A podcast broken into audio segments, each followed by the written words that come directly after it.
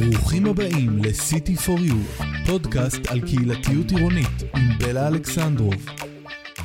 בלה מובילה את תחום הקהילתיות בעיר ועוסקת מזה 20 שנים בכוחה של קהילה לייצר ערים שטוב לחיות בהן. והיום נדבר על נושא שמאוד קרוב לליבי.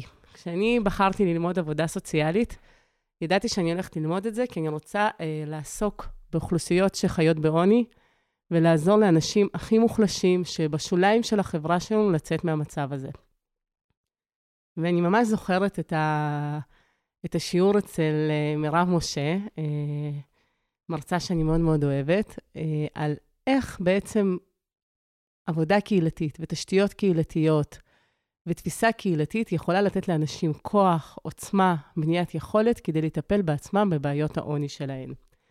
וכדי לדבר על כל זה ועוד, הזמנתי אה, היום ל- לאולפן את עמית קיטאין, עובד סוציאלי קהילתי, בעבר מנהל ארגון מזח, מרכזי זכויות חברתיות בנגב, וכיום יחד איתי הוא עמית בבית ספר מנדל למנהיגות חינוכית.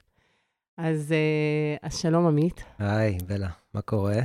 אז כיף שיש את הפודקאסט, סוף סוף אנחנו יכולים לעשות שיחת עומק. עם אה, מיקרופון, עם מול הפנים, כן. כן, על נושאים שאנחנו כבר שנים מדברים עליהם ככה על רגל אחד במסדרונות.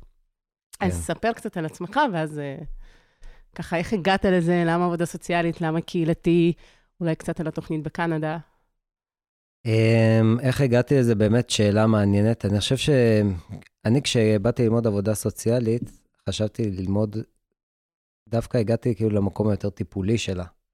רציתי, בגלל הרבה ככה, בעיות שהיו לי עם עצמי ובחיים שלי, אמרתי, נלמד משהו שיעזור לי גם לטפל בעצמי וגם לעזור לאנשים אחרים. כשהגעתי לספיר, אמ, מהר מאוד, ובאתי מבועה, אני מנווה שלום במקור, רוחתי סלאם, יישוב, אה, כפר מאוד קטן אה, ומאוד קהילתי, זאת אומרת, חייתי בקהילה. כבר אה, הזכרת את השם ואמרת את השם בערבית, אז תגיד עוד משפט למי שבכל זאת זה לא מכיר. כפר אה, בעצם משותף שגרים בו יהודים וערבים, כ-80-90 משפחות שחיות יחד, בשוויון וביחסים, בחיים משותפים. אה, ושם גדלתי. וזהו, כשהגעתי לספיר, באמת באתי מהמקום ה... מהמקום היותר אה, טיפולי, זה מה שעניין אותי, אבל מהר מאוד. שחיינו, את מכירה גם, כי אתה מגיע לנגב ולנגב המערבי ולשדרות ולאזור, אתה רואה שמה שראיתי אני, זה שהאתגרים הם כל כך משמעותיים, שהעבודה של one on one היא, היא חשובה והיא מדהימה, ואני מאוד מאמין באפקט שלה, באפקט הטיפולי, אבל היא לא מספיקה כדי להתמודד עם בעיות חברתיות. ככה נמשכתי מאוד מאוד חזק אה, לעבודה קהילתית, לאקטיביזם, גם, ב, גם בקמפוס ואחר כך גם במרחב של הנגב שגרתי בו הרבה שנים. אה, זהו, ואחרי שסיימתי ללמוד עבדתי כמה שנים בקהילה הבדואית כעובד אה, סוציאלי, כעובד קהילתי. משם המשכתי למזח, לארגון שהקים אותו מירב, שהזכרת, ואני בהמשך עבדתי שם וניהלתי אותו. אז אה, לפני שאנחנו מגיעים למזח, כאילו, איך היום מגדירים עוני? מה זה עוני בעצם? תראי, לעוני, זה, זה כל שאלה כזאת, זו שאלה פוליטית, ותמצאי לה אלף הגדרות. וכל אחד, אה, ככה, אין לי איזה תשובת בית ספר לשלוף לך. אבל אה, עוני זה בעצם איזשהו, אה, איזושהי תופעה חברתית שבה, אה, אני אומר לך ברמה הכי אינטואטיבית, יש לכל מדינה בעצם איזשהו מדד שאומר מתחתיו מה, מהו עני ומעליו אה, מהו כבר, כבר לא עני, כן? מדד קו העוני, שיש בישראל יש שני מדדים עיקריים, אה, מדד הביטוח הלאומי ומדד האלטרנטיבי, ששניהם ככה מתחרים האחד עם השני.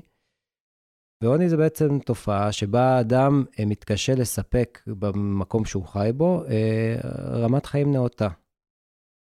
אה, כפי שהיא מוגדרת מבחינה תרבותית, חברתית, פוליטית באותו אזור אה, כן, גיאוגרפי? כן, העוני שלנו בישראל אינו דומה בשום צורה לעוני במדינות אה, מורכבות באפריקה, אוקיי? זה עוני אחר, אבל זה עדיין, עדיין יש עוני. עדיין אנחנו יכולים להתייחס לעוני, כי העוני הוא בתוך הקונטקסט המדיני שאנחנו חיים בו. אז איך נגיד אה, ברמה הבינלאומית, האיחוד האירופאי מפרסמים אה, מדדי השוואה ו... אז, אז האו"ם, אני חושב שזה הגוף שבאמת יותר עוסק בנושא הזה, ויש לו מדדים ש... עוד פעם, מהידע המועט שלי, אני לא מומחה לעניין, אבל יש לו מדדים שאומרים מהו אותו קיום אה, נאות, שמהו מהו בעצם רמה של עוני ברמה העולמית, הגלובלית, שהרבה פעמים ברמות הכי בסיסיות שלה, את יכולה לתאר לעצמך שזה מדבר על אה, מקורות מים נקיים, על מזון ותת-תזונה, על... מחסה. אה, איך? מחסה, בית. בדיוק, כל הדברים הכי בסיסיים שמתקיימים, אה, ש, שאדם צריך בעצם כדי לחיות. מע- מעניין מה המדדים היום, אחרי הקורונה ואחרי המצב, ומה... מצב בריאותי, בריאות זה גם אלמנט מאוד מאוד מש- משמעותי. ואם אנחנו רוצים כאילו לקחת את זה, אפשר להישאר גם בספקטרום הבינלאומי, ש... אבל בישראל, אז באמת זה מדבר המון על, אה, גם על, גם על תזונה, אה, גם על רמת הכנסה. זה אחד הכלים בעצם הכי משמעותיים למדידה, כלומר, כמה אנחנו מרוויחים, ולפי זה אנחנו יודעים האם באיזה, באיזה, כן, באיזה אשכול אנחנו נמצאים, או באיזה סטטוס אנחנו נמצאים, ולפי זה אה, אנחנו יודעים אם אנחנו עניים או לא, ומה אנחנו יכולים לספק באותו סכום כסף כזה לילדים שלנו, למשל, איזה חינוך אנחנו יכולים לספק, איזה רמת בריאות, בישראל עדיין הרבה מהדברים האלה הם אה, ציבוריים וזה טוב, תזונה, מזון, מחסה. הרבה דברים שאתה מתאר, בעצם זה קשור למין פרמטרים מדינתיים. למה אני מתכוונת? כמה כסף ביטוח לאומי נותן, המדינה קובעת. מה שכר המינימום, המדינה נכון, קובעת. נכון. בריאות, אז השאלה שלי, האם עוני זה בכלל בעיה של רשות מקומית, של עיר? האם עיר צריכה להתייחס, ל- או שלהגיד, אוקיי, זו בעיה לאומית, זה לא בעיה של עיריות ורשויות. זאת שאלה, נראה לי את שואלת כבר את שאלת המיליון דולר, או הקרוב לזה, כי זה נראה, מהעבודה שלי בערים, בעיקר בנגב, זה בדיוק הדברים ש... שהרשויות מתכתבות איתם. כי זה נושא בעצם, מה את בעצם אומרת? זה נושא שאף אחד לא רוצה לעסוק בו, בוא נגיד את האמת. מהמם.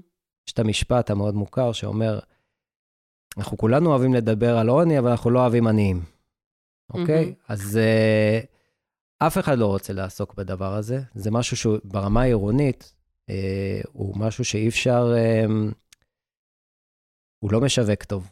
מהמם. אנחנו תמיד, uh, ו, ו, ורשויות צריכות באומץ גם בהרבה פעמים לשאול את עצמם, ויש ראשי ערים שעושים את זה, מהמם. האם זה העסק שלי, או שזה לא העסק שלי? זה נכון מה שאת אומרת, שהרבה מאוד דברים הם במקרו המדינתי, כלומר, זה החלטות ומה מדינתיות. עיר יכולה לעשות כדי למגר עוני? עיר, נגיד, נגיד עיר מושלמת, דברים. ראש העיר רוצה, מנהלי אגפים רוצים, זה לא רק למראית עין, זה לא רק בשביל שעבור התיירים לא נראה הומלסים או מקבצי מישהו נדיבות. שאנחנו הולכים לעולם רוצים. מושלם, שיש לנו ראש עיר, שהוא באמת רוצה, כן, לפתור את הדבר הזה. אז קודם כל, זה, הוא עושה באמת כמו שאנחנו עושים בעבודה קהילתית, הוא עושה, הוא עושה, וה- והעובדים שלו והשותפים שלו וכל בעלי העניין עושים איזשהו תהליך של מיפוי, של לנסות להבין איך העוני הזה, או איך הבעיות החברתיות האלה אה, נראות בעיר שלנו. עכשיו, עוני זה דבר אחד גדול, הוא מתכנס להרבה מאוד דברים שמרכיבים אותו. מהמם. וראש רשות, לדעתי, once הוא עושה מיפוי כזה, אני חושב שהרבה מאוד ראשי ערים לא עושים את זה, אבל once הוא עושה דבר כזה, הוא יכול להתחיל להבין איפה הוא צריך לפעול. אני למה? מרגישה שמהניסיון שלי בעבודה עם רשויות מקומיות, שנדרשת פה ממש אה, חשיבה מחוץ לקופסה, לגמרי. אבל ביג טיים. כי לדוגמה, אם נדבר על תעסוקה ועוני, אז אנחנו נרצה מיקרו-גרנט והאבים קטנים ותמיכה בנשים, והרבה בניית יכולת לאנשים אה, מוחלשים כדי שיוכלו לצאת לעולם העבודה. ואם אנחנו מדברים על דיור, שזאת גם סוגיה לאומית ולא מקומית, אז איך ראש עיר יכול להוביל דיור אחר, דיור בר אוקיי. השגה, ודירות קטנות יותר, ודיור קהילתי אולי, ולייצר מודלים. נגיד, אני לא מזמן אה, פגשתי את טל אוחנה מירוחם, והיא ממש עכשיו עובדת עם עמידר ועוד כמה גופים, אה, לייצר הזדמנות לאנשים שהם כבר דור שלישי לדיור ציבורי לרכוש דירות. עכשיו, זה די מהפכני שראשת עיר עוסקת בזה, אבל היא נכון. אומרת, היא החליטה לקחת את התפקיד של המוביליות מעולה, עליה. בדיוק. אני חושב שראשי ערים היום צריכים להבין, נראה לי הדוגמה שנתת על טל אוחנה היא מעולה, שאם הם לא, ברור שבמנדט הסמכויות הרבות יותר נופלות על המדינה, אבל אם הם לא יעסקו בזה, הם פשוט, העוני, ואחת מהתופעות הכי חמורות שלו בישראל ובכלל, זה שהוא, כמו שאת אומרת, הוא משכפל את עצמו. הוא הופך להיות רב-דורי, בין-דורי. מהמם. ואז אתה כראש עיר בעצם משאיר קהילות כאלה אה, דור אחר דור, שנשארות באותו מצב. וראש עיר שהוא רואה לרחוק, או ראשת עיר שרואה לרחוק, היא צריכה לה, בדיוק לה, להגיע למקום הזה. יש לנו ראשי ערים, למשל בנגב, אני, שהם באו ולקחו את כל הנושא האלה של השיכונים, mm-hmm. מכירים אותם. אני יכול לתת לך דוגמה, אני לא ניכנס לשמות, אני יכול לתת דוגמה לראש עיר אחד שאמר, תשמעו, זה לא ענייני וזה לא מעניין, אני לא יכול לעשות הרבה בעניין הזה. השוק החופשי. כן, זה שוק חופשי, זה של המדינה, זה משרד השיכון וכולי. וראש עיר אחר שאמר, לא, העניין הזה של רק אפילו הוויזיביליות, על איך נראים השיכונים האלה, זה אחריותי. ואני אדאג לזה, זה לא יהיה, לא יהיה פאר והדר, סבבה? אבל יהיה דשא לילדים. וזה יהיה מסודר, וזה יראה נורמלי, וזה יהיה, ו- וכולי וכולי. עוד כל מיני דברים קטנים שהוא עושה, הדוגמה שנתת על תהלוכה היא עוד יותר מרשימה מבחינתי. לא, אבל הדוגמה שאמרת על דשא זה ממש, כי נגיד אה, מרחב ציבורי, זה הזדמנות ממש להנגשה אחרת לעוני. גם אם יש משחקים, אם יש משחקי חשיבה, אם יש וי-פיי במר... אנחנו, אנחנו בבית ספר מנדל למנהיגות חינוכית, סבבה? איך ילד, אני תמיד הייתי, כשהייתי מסתובב בשיכונים, הייתי אומר את זה, כאילו, איך ילד שגדל פה, מה הוא חושב? אני גדלתי ש... בשיכון כזה, אני יכולה להגיד לך מה אני חושבת. אז מה חשבת? אמרתי את זה כבר בכמה פרקים, שהפער בין התודעה הפנימית שלי בבית, של אימא שאומרת לי שאת מנהיגה, ואת לידר, ואת מסוגלת, לבין שכונה שמשדרת לי בדיוק הפוך. את אפס, והשכונה מכוערת, וזה זה, זה פער שעד היום אני מנסה להשלים. ולך היה עוד את המזל שהיה לך את האימא, mm-hmm. נכון? ומה יעשה אחד שאפילו גם אין לו את האימא?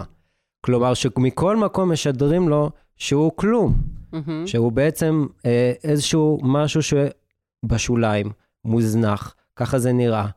ראש עיר, רק בהתכווננות שלו לקראת הדברים האלה, יכול לעשות שינוי מאוד גדול. אז אני, אני בגישה שראשי ערים יכולים לעשות הרבה, צריכים לרתום שותפים, להביא כסף, אבל לשים את זה בראש מעייניהם. אנחנו בבאר שבע, בזמנו, ממש לפני שלצערנו מזח סיים שם, רצינו להפי, להקים פורום, כי במיפויים שלנו, מה שגילינו שהבעיה הכי משמעותית, שאנשים מאוד מתמודדים איתם, זה נושא הדיור, הדיור הציבורי והמצב שלו בבאר שבע. את יודעת יותר טוב ממני. אני חושב שממש לקחת סוגיה אחת גדולה שכל בעלי העניין מתעסקים איתה, זו סוגיה של עוני, יכולה לעשות שינוי מאוד מאוד משמעותי. אבל עולות פה בעצם שתי סוגיות מאוד מעניינות. אחת, שיש הרבה דברים שאנחנו יכולים להגיד אה, בחוק ובסטטוטוריקה, זה תפקידו של ראש עיר. ארנונה, תפקידו של ראש נכון. עיר. חינוך, תפקידו של ראש עיר. אבל עוני זה בעצם שאלת מנהיגות. כאילו, ו- וצריך לבחור בזה, שאף פעם לא חשבתי על זה עד השיחה הזאת. והדבר השני שעולה מתוך זה, שבעצם אה, הצרכים שעולים בשטח והמענים שאנחנו יכולים לפתח, באמת לא עד הסוף ברשות ראש העיר. הוא צריך להחליט שהוא חושב אחרת ופועל אחרת ויוצא כן. מתוך ה... ומה שאני רוצה לשאול אותך, מה הקשר בין עוני אה, לתשתיות קהילתיות? או הפוך, אה. אני אגיד, עיר שיש בה תשתיות קהילתיות, נגיד מנהלים קהילתיים, אגף קהילה, יהיה בה פחות עוני או לאו דווקא? זאת אומרת, מה הקשר בין הפרקטיקה הזאת של עבודה קהילתית אה, לעוני? אז אני, אני חושב שה... אני חושב ככה, זה... לא, את שאלת אם. אם אגף משאבי קהילה או אגף לעבודה קהילתית, או איך שהוא נקרא לו, לא משנה הוא, אם הוא עוסק בזה. זאת שאלה אם הוא שם את זה אה, במעייניו, אוקיי? Mm-hmm. ויש דברים שהוא יכול לעשות ויש דברים שהוא לא יכול לעשות, זה גם חשוב לדעת את זה.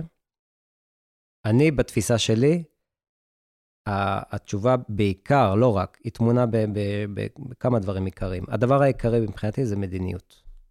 Mm-hmm. זאת אומרת, ברגע שקהילות, פרטים בתוך הקהילות והקהילות עצמן מבינות שהרבה מנושא העוני הוא לא, או העובדה שהן חוות עוני, הוא לא באשמתם, אלא מדיניות, שזה לא אומר שאין לאדם אחריות, יש לאדם תמיד אחריות לאן שהוא הגיע, ולטוב ולרע, אנחנו כולנו עושים טעויות ומצליחים, אבל שהעוני כמנגנון, או העוני כבעיה, הוא לא בעיה פרטית של מישהו. הוא לא בגלל, זה, זה מה שהתפיסה הקפיטליסטית מנסה להגיד לנו. אתה הצלחת, אתה מוצלח, הצלחתי להתגבר על העוני, אז אני טוב, אני מוצלח. לא הצלחתי, אני כישלון. Mm-hmm. אנחנו, כשאנחנו עובדים עם אנשים, אנחנו מנסים בסאבטקסט של הדברים להבין שזה לא עובד ככה, אלא עוני ופערים חברתיים אה, וזכויות זה עניין של מדיניות. ולכן ברגע שקהילות מבינות שיש להם יכולת להבין את העולם, איך שהוא מתנהל, אז יש להם גם יכולת להשפיע עליו. ואם קהילות ו- ופרטים בתוך הקהילות האלה יבינו שיש להם יכולת להשפיע, וזה מאוד מאוד קשה, מה שאני אומר עכשיו ככה, ב- אני זורק את זה, זה, את יודעת, לש- לחיים שלמים, אז, אמ, אז יש לנו בעצם אפשרות להתחיל ולייצר שינוי. האנשים, יש להם כוח, הם משפיעים על אותו ראש עיר, נכון? או משפיעים על אותו אז ראש... אני רוצה רגע כן. ל- לרדת קצת לרמה פרקטית יותר ולדוגמאות. אתה ניהלת את מזח, שזה מרכזי זכויות חברתיות, אז אני אשמח שתסביר רגע מה זה מזח ואיפה מזח פועל. ואם תוכל לתת דוגמה של איך קהילה, קבוצה, פעילים, אנשים שסובלים מבעיה כלשהי, מתחילים לקדם אותה לשינוי מדיניות בכלים קהילתיים כדי לשפר את המצב שלהם אוקיי, בעיר. אז אני, אני לפני שאני אספר רק- אני רק אגיד את זה, כי נראה לי השארתי את זה קצת באוויר. זה עוד משפט חשוב ל, ל, לשאלה הקודמת שלנו. העוני כרוך גם בהרבה מאוד ברמת וטיב המוסדות שנותנות לנו שירות כתושבים. מהמם. ככל שיש לנו שירות, ככל שרמת המוסדות גבוהה יותר וטיב השירותים הוא גבוה יותר, אני, אני, אנחנו נראה גם ירידה, אה, שוב, אני לא מדדתי את זה אמפירית, כן? כן, אבל ברור לי שרמת בתי ספר משפיעה על העוני. ורמת המרחב הציבורי, ורמת הרפואה, נכון. והנה, העובדה שאני מחכה לתור בסורוקה בבאר שבע, אלוהים יודע כמה זמן, זה משפיע על, נכון. על העוני, על הבריאות, על נכון. המצב. זאת אומרת, אני חושבת שאולי המשפט שצריך להדגיש, שלשיטה יש משמעות. או אם פתאום יש לי, כן, הפסדתי כסף, עשיתי סיכון והפסדתי, מה הרשת שלי ליפול, איך אני נופל, נכון. האם כעצמאי אני מקבל דמי הפסד. זאת אומרת, למוסדות- הרבה הרבה דברים בשיטה שלנו. בדיוק. אז למוסדות יש תפקיד קריטי בנושא העוני והפערים, ולתושבים יש תפקיד קריטי בלהשפיע על איך המוסדות שלהם נראים. מהמם. כן, זה, זה לדעתי נקודת הנחה חשובה. המוסד שאני הכי אוהבת בהקשר של עוני, אוהבת בציניות כמובן, זה הוצאה לפועל. אני זוכרת אה, את הבהלה של אימא שלי ואח שלי כשהוצאה לפועל הגיעו אלינו לבית, כי אימא שלי נכנסה לחובות טבעיים מאוד, מאוד הגיוניים, אישה מאוד חזקה, אבל כך זה קרה. ו- ואיך, כי אני חושבת שאז אח שלי היה בחור בן 20 צעיר ששילם את זה כזה בבת אחת, אבל זה בדיוק השכפול של זה, למה בחור בן 20 צריך כאילו להוציא כסף שאין לו? בקיצור, אני ממש זוכרת את החוויה המטורפת הזאת, שבסוף אנחנו ניצלנו בזכות אחי, אבל, אה, אבל הרבה משפחות לא ניצלות מהדבר הזה. זה, זה חוויה של מוסד, שצריך להגיד את זה גם, זו קצת אמירה קצת אולי רדיקלית, אבל אני אגיד אותה בכל מקרה, כלפי, כלפי העניים, או מוחלשים, או איך שלא נקרא לזה, מופעלת הרבה פעמים, בגלל זה אני אומר שהתפקיד של המוסדות הוא כל כך חשוב, מופעלת עליהם אלימות. מהמם. כאילו, התופעה שעכשיו תיארת אותה, זה, זה לא שבסדר שאנשים ייכנסו בחובות, ו- וברור שמדינה צריכה להפעיל מנגנונים וכולי, אבל זו תופעה שהיא אלימה, כן? זו תופעה שהיא אלימה ויוצרת, בעיניי, במנגנונים הנפשיים שלה, אחר כך עוד פעם, טראומות והתגברות של, של הרבה מאוד בעיות, וביניהם גם uh, שכפול של העוני. Uh, אני אגיד משהו על מזח, אז, אז מזח זה בעצם uh, ארגון שה, שתפיסת העולם שלו נמצאת במרחב כבר הרבה מאוד שנים, דרך ארגונים אחרים. אה, זה בעצם מודל שהגיע מקנדה, שהמשמעות שלו מדברת על עבודה קהילתית מבוססת זכויות, שבמהלכה, מה שאנחנו בעצם מנסים לבוא ולהגיד זה שזכויות אדם, ובעיקר הזכויות החברתיות, הם כלי ליצירת חברה שהיא אה, סולידרית יותר, חברה שהיא טובה יותר, חברה שוויונית יותר, צודקת יותר. איך זה נראה בשטח? ובדיוק, וקהילות יכולות לעשות מאמצים כדי, כדי ליצור מציאות כזאת. איך זה נראה בשטח? בעצם יש מרכזים שהם נותנים מענה לכמה אה, רמות, גם ל... נתחיל ממענה הפרטני. זה עבודה קהילתית, את יודעת, לוקחת המון זמן. מהמם. עבודה לשינוי מדיניות, עבודה קהילתית, התארגנות קהילתית, לא משנה מה, היא לוקחת זמן, זה תהליך. לאנשים שחיים בעוני אין זמן. החוב הזה שדיברת עליו, שהיה לאימא שלך בהוצאה לפועל, והחוב שיש הרבה אנשים אחרים, הוא לרוב זה משהו כל יום הוא שאנשים... מוסיף ריבית. בדיוק, ולרוב זה משהו בדיוק, שאנשים סוחבים אותו. כבר. מהמם. אז המענה הפרטני, וזה משהו שהיום כבר קיים בהמון רשויות, כלומר, המודל הזה כבר תופס, ורשויות עושות את זה בעצמם. אה, זה בעצם מענה של מיצוי זכויות, אדם יכול לבוא, אה, יש לו עורכת דין או עובדת סוציאלית שמלווה אותו, מתנדבים מהקהילה שפועלים, ומלווים אותו בתהליך מול הבירוקרטיה המאוד מאוד קשה שיש לנו בארץ. אתה יודע, אני עשיתי הכשרה מעשית בסינגור. קהילתי, כן. ואני ממש זוכרת שהיו באים אנשים, ורוב העבודה שלי היה כתיבת מכתבים. לגמרי. כן. לחברת חשמל, לדואר, לבנק, לרופאים, ופשוט אה, להנגיש, אה, לפרוס לי תשלומים, אה, אה, לעשות איזושהי הנחה. ואני ממש זוכרת אה, אישה אחת מהממת, שפשוט הגיעה עם ערימה ערימה של ניירת, והתפקיד שלי איתה היה לסדר את זה בקלסר מסודר לפי נושאים, ולסכום בכל תחום כמה חוב יש לה לאן, ופשוט להתחיל לעשות סדר. אבל מה מזה לעבודה קהילתית? או, יופי. אז זה לא עבודה קהילתית, קודם כל. זאת עבודה פרטנית, שהיא קריטית כדי להגיד, כן, יש לה, יש לה משמעות לעבודה הקהילתית, יש לה קשר, אני אגיד למה. כי ארגון שמגיע לעבוד עם קהילה מודרת, מוחלשת, הוא חייב לספק קבלות. Mm-hmm. וזאתי הדרך להיכנס לתוך הקהילה. כלומר, ברגע שאתה נותן... גם לתת מענה לצורך אמיתי. נת, אתה נותן מענה לצורך אמיתי, ועל ידי כך אתה רוכש את אמון הקהילה. Mm-hmm. בין היתר, זה לא רק המטרה, כלומר, המטרה היא לסייע, כן? אבל, אבל זה גם מה שקורה. וזה מביא בעצם לממד הקהילתי. הממד הקהילתי עוסק, וזה הדבר, הלב של העשייה, עוסק בשני דברים עיקריים, התארגנות והכשרה. התארגנות זה זה שברגע שאנחנו רואים שיש בעיה של מוסדות ושל שירותים שלא עובדים כראוי ופוגעים בזכויות של תושבים, אנחנו מנסים להבין את הבעיה ולהתארגן עם הקהילה, דגש על עם הקהילה, יחד עם הקהילה, לרוב זה סטודנטים, אנשי מקצוע והתושבים עצמם, כדי לשנות מדיניות. תכף אני אתן לך דוגמה, נגיד, איפה, איפה זה יכול לקרות. הדבר השני, שגם משהו שהתחלנו בו ככה בשנים האחרונות והוא מאוד מאוד חזק, זה נושא ההכשרה. כלומר, איך אנחנו יוצרים קורסים ומעבירים את הידע הזה סביב תפיסת העולם של, של זכויות, גם של מיצוי זכויות הפרטני הכי פרקטי, כן? איך, מה עושים שיש לך חוב מול הוצאה לפועל, כן? או מה עושים שיש לך, או שיש לך צורך בדיור ציבורי, או מה עושים שיש לך בעיה מול הביטוח הלאומי, וגם כלים של organizing, של התארגנות, איך אנחנו פועלים, איך אנחנו יוצרים קבוצה, איך אנחנו משנים מדיניות, איך אנחנו פוגשים פקידים ומנסים לש... לעבוד איתם וכולי. אני אז... זוכרת בסינגור, הייתה לנו טבלת אקסל מטורפת כזאת, של המון. כן. המון בעיות פרטניות, ואז הן היו מחולקות לקבוצות. איקס אנשים יש להם בעיה עם אה, מי שבע, איקס אנשים עם החשמל, איקס עם אה. דיור, ואני ממש זוכרת שליד כל אדם היה כתוב, מוכן להיות פעיל או לא מוכן להיות פעיל, כדי שאני כעובדת קהילתית אדע למי להתקשר ואת מי להזמין לקבוצת פעילים. ככה גם אתם עבדתם? כן, ככה אז גם אנחנו עושים. אנחנו מוצאים בעצם את, איך אנחנו מוצאים את הבעיות הקהילתיות, או בדרך שאת תיארת, כלומר, זה מקרים שחוזרים על עצמם בקבלת הקהל, אבל לתת לך דוגמה, שהרבה שנים עבדנו על נושא זכויות של נפגעי איבה, עורכת הדין שלנו, בקי, עבדה על זה, ואיך זה התגלה הנושא הזה? פשוט היא הייתה בקבלת קהל, יחד עם המתנדבות שלה, ולאט לאט עוד בן אדם סיפר על זה שביטוח לאומי לא מכיר בזכות שלו כנפגע איבה, תושבי שדרות, כן?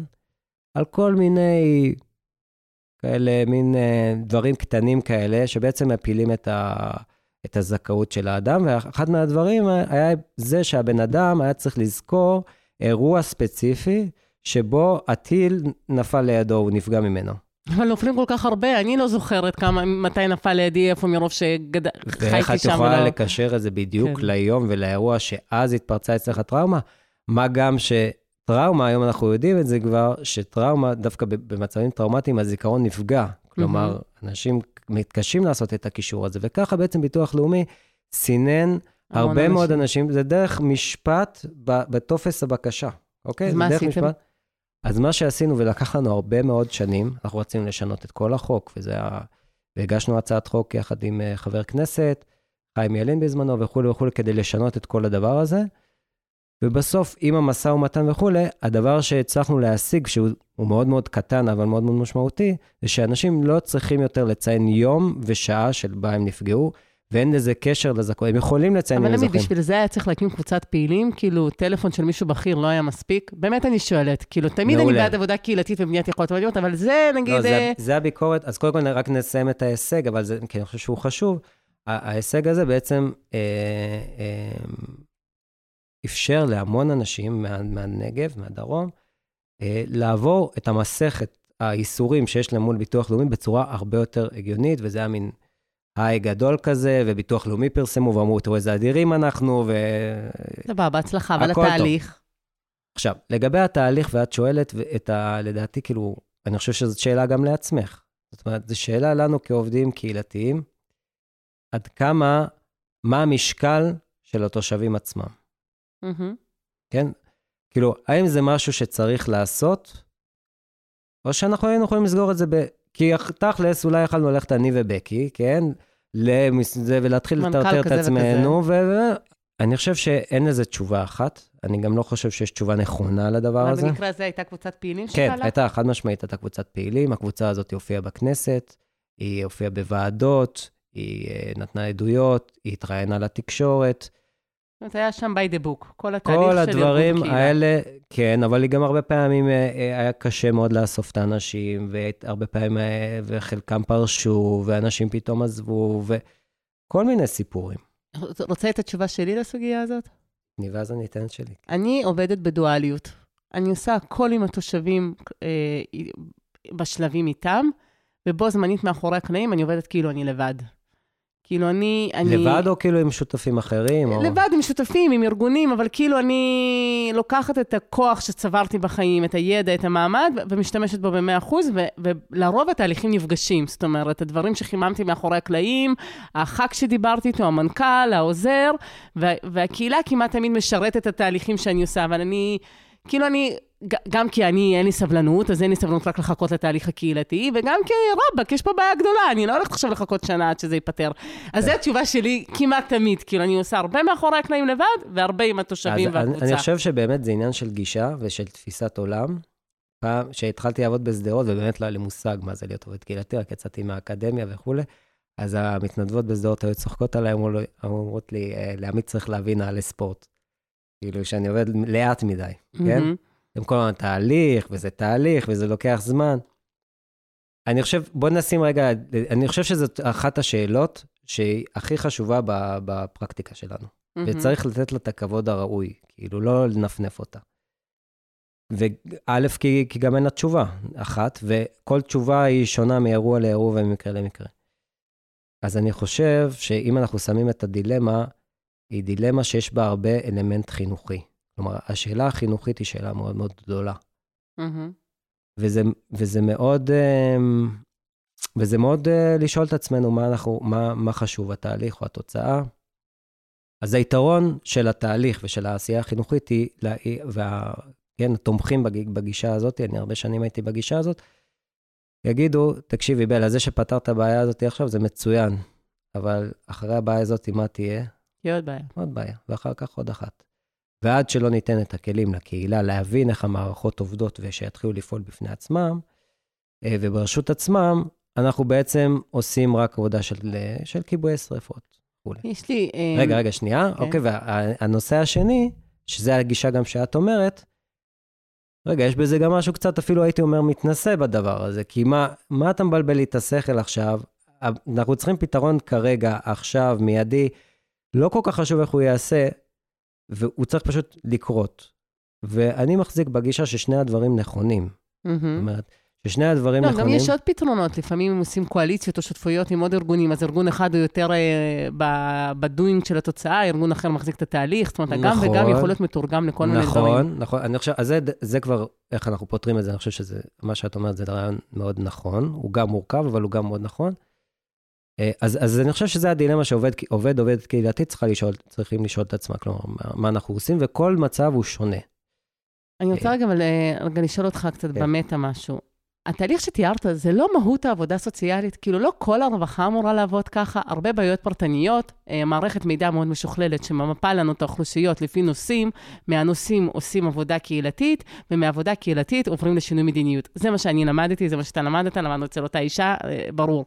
כאילו, זה מה שמחרפן אותי, איך נהיה המצב הזה ש... רווחות שלמות מטפלות בפונים באופן פרטני, אבל זה לא עובר באופן, וכאילו עבודה קהילתית עובדת במקביל הרבה פעמים, בלי, בלי בכלל לדעת מה קורה למטופלים ברמה הפרטנית בתוך הרווחה, אבל כאילו, זה המקצוע שלנו, זה מה שהיינו אמורים לעשות. בואי נדבר על למה זה קרה, כדי שנבין למה זה מתנהל ככה. ובעיניי מה שקרה זה כל ההתפתחות של ה... אני חושב שהשם של זה זה ריזודיאלי, אני לא זוכר את השם הנכון, אבל בגדול זה של הספציאליזציה, כלומר שהספציפיות של הדברים. העבודה כאילו, הסוציאלית... עו"ס זקנה, עו"ס משפחה, העבודה, עו"ס... בדיוק, העבודה הסוציאלית המקורית, היא הייתה עבודה סוציאלית כוללנית. היא ידעה על מהמם. כל הנושאים. זאת אומרת, עובד סוציאלי היה צריך לדעת להיות טוב גם בעבודה הפרטנית שלו, גם בקבוצתית שלו וגם בקהילתית שלו, וגם אחר כך לשינוי מדיניות. זאת אומרת, זה היה הדבר. וכרגע, ברגע שהתחלנו להתמקצע, אז זה המחירים של ההתמקצעות. כלומר, אני חושב שזה חלק מהעניין, זה א', וב', משרד הרווחה מאוד מאוד עודד במשך הרבה מאוד שנים את, ה, את גישה פרטנית. הגישה הפרטנית, עד המשפחתית. כלומר, גם המשפחתית זה חשוב לו, אבל זה עד לשם בגדול. והעבודה הקהילתית זה מקום שמאוד מאוד נז, הוזנח. החלום שלי זה שכלים של מערכות מידע שקיימים היום ולאט לאט מוטמעים ברווחה, יאפשרו לנו לבוא לרווחות ובאמת לעשות מיפוי כזה של אוכלוסיות ולדעת עוד מהאינטק, האם אותו, אותו אדם רוצה להיות פעיל או לא, ובאמת שעבודה קהילתית תהיה המשך ישיר של העבודה הפרטנית. והשאלה שאני רוצה לשאול אותך עכשיו זה דווקא מהכיוון ההפוך. בהתמקדות של הפרקטיקה של עבודה קהילתית באוכלוסיות בעוני ובאוכלוסיות מוחלשות ובבעיות חברתיות, לא. כאילו שכחנו את כלל העיר, את השכונות, את לגמרי. התושבים. זהו, את זה ה... מה שרציתי להגיד לך. אני, אני עוסק במנדל, אני לומד עכשיו הרבה על משבר האקלים. יש גם, וזה קצת בהמשך למה שדיברנו קודם, יש קצת משהו גם לא פייר, זה כאילו הגישה הזאת. יש גם משהו קצת לא פייר בלהגיד, ואולי קצת איזושהי גישה כזאת של, אמ, של מין איזה, כאילו, רצון כזה לאיזה סיפור גבורה כזה אמריקאי, הרי זה משהו שמגיע מאמריקה, מה שאנחנו עושים פה בגדול. אמ, לא הבנתי, למה זה... אני אגיד, לא, שכאילו המוחלש ביותר, הוא צריך להתעצם, לצבור כן. כוח, ואז לעשות שינוי. וזאת שאלה עד כמה, עד כמה, זה, עד כמה זה באמת אפשרי לבקש מאמא אה, שיש לה, לא יודע מה, היא חד-הורית ויש לה חמישה ילדים, והיא צריכה לשרוד. לשנות את מדיניות חברת החשמל. ולשיות, בדיוק. נכון? כן. זה, זה חלק, זה... ולכן אני חושב שבהקשר הזה, שאחד מהאתגרים הגדולים של העבודה הקהילתית, זה איך מחברים בין קהילות. זאת אומרת, איך אנחנו גורמים לקהילה בעיר להבין שהעוני שיש בשכונה זו או אחרת, הוא קשור גם לקהילת מעמד הביניים, שגם היא, היא גם היא מאוד מאוד קשה לה, כן? אבל uh, שזה משפיע אחד על השני, אנחנו רואים את זה עכשיו נגיד באלימות בחברה הערבית בצורה מאוד מאוד חזקה. כלומר, בעיה של קהילה אחת, אם היא לא נפתרת, היא תמיד תעבור לקהילה השנייה. Mm-hmm. ולכן אני מאוד מסכים איתך עם מה שאת אומרת, כלומר... אבל תסביר רגע את מה שאמרת, כאילו, כי בעצם אתה אומר משהו הרבה יותר, אומר, אתה אומר, יש איזושהי קבוצה יותר אלימה בחברה הערבית, שלא טופלה על ידי המשטרה ועל ידי הקהילה הערבית כמו שצריך. היא פוגעת בחברה הערבית עצמה, בתוך הכפרים הערביים, אבל לא רק זה, היא גם פוגעת בחברה היהודית. זאת אומרת, הבעיה היא זזה, היא זזה במקום שהחברה היהודית מלכתחילה תדרוש שהטיפול בחיים, בתנאים, בזכויות, בכל המצב של החברה הערבית יהיה אחרת. זאת אומרת, זה מתגלגל אלינו בסוף, אז אנחנו אומרים, אוי, אלה אלימים, ברברים, you name it. בדיוק. Uh, כמובן שאני לא חושבת ככה. אבל אני אגיד לך, אני מאוד רוצה לקדם עבודה קהילתית, uh, תשתיתית ברשויות, שיהיה אגפי קהילה ומנהלים שכונתיים או פורומים שכונתיים, ותשתיות שבעצם uh, גם עושות עבודה קהילתית נעימה, אני אגיד לזה, תרבותית, חברתית. ספורטיבית, של ביחדנס ושייכות, וגם פותרת בעיות חברתיות. וזה מאוד קשה, בגלל שעבודה קהילתית היום עדיין במשרד הרווחה ותישאר במשרד הרווחה, והמאמץ של עבודה קהילתית בתוך הרשויות המקומיות לא, לא כל כך ברור. ורציתי לדעת, דווקא מהלימודים שלך בקנדה, ומהחשיפה שלך למודלים בינלאומיים, איך, איך זה עובד בעולם? אם יש מודלים אחרים ל... ל, ל כי אני רוצה את שניהם, אני רוצה שתהיה עבודה קהילתית לכולם, לי ולך, ולמעמד הביניים ולשכונות, אבל אני כן רוצה לטפל בבעיות של האוכלוסיות המודרות.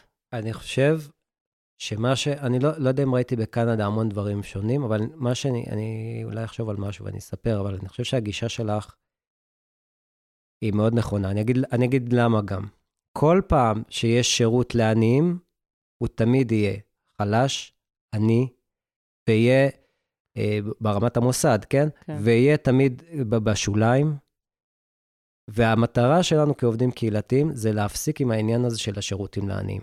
Mm-hmm. אוקיי? Okay?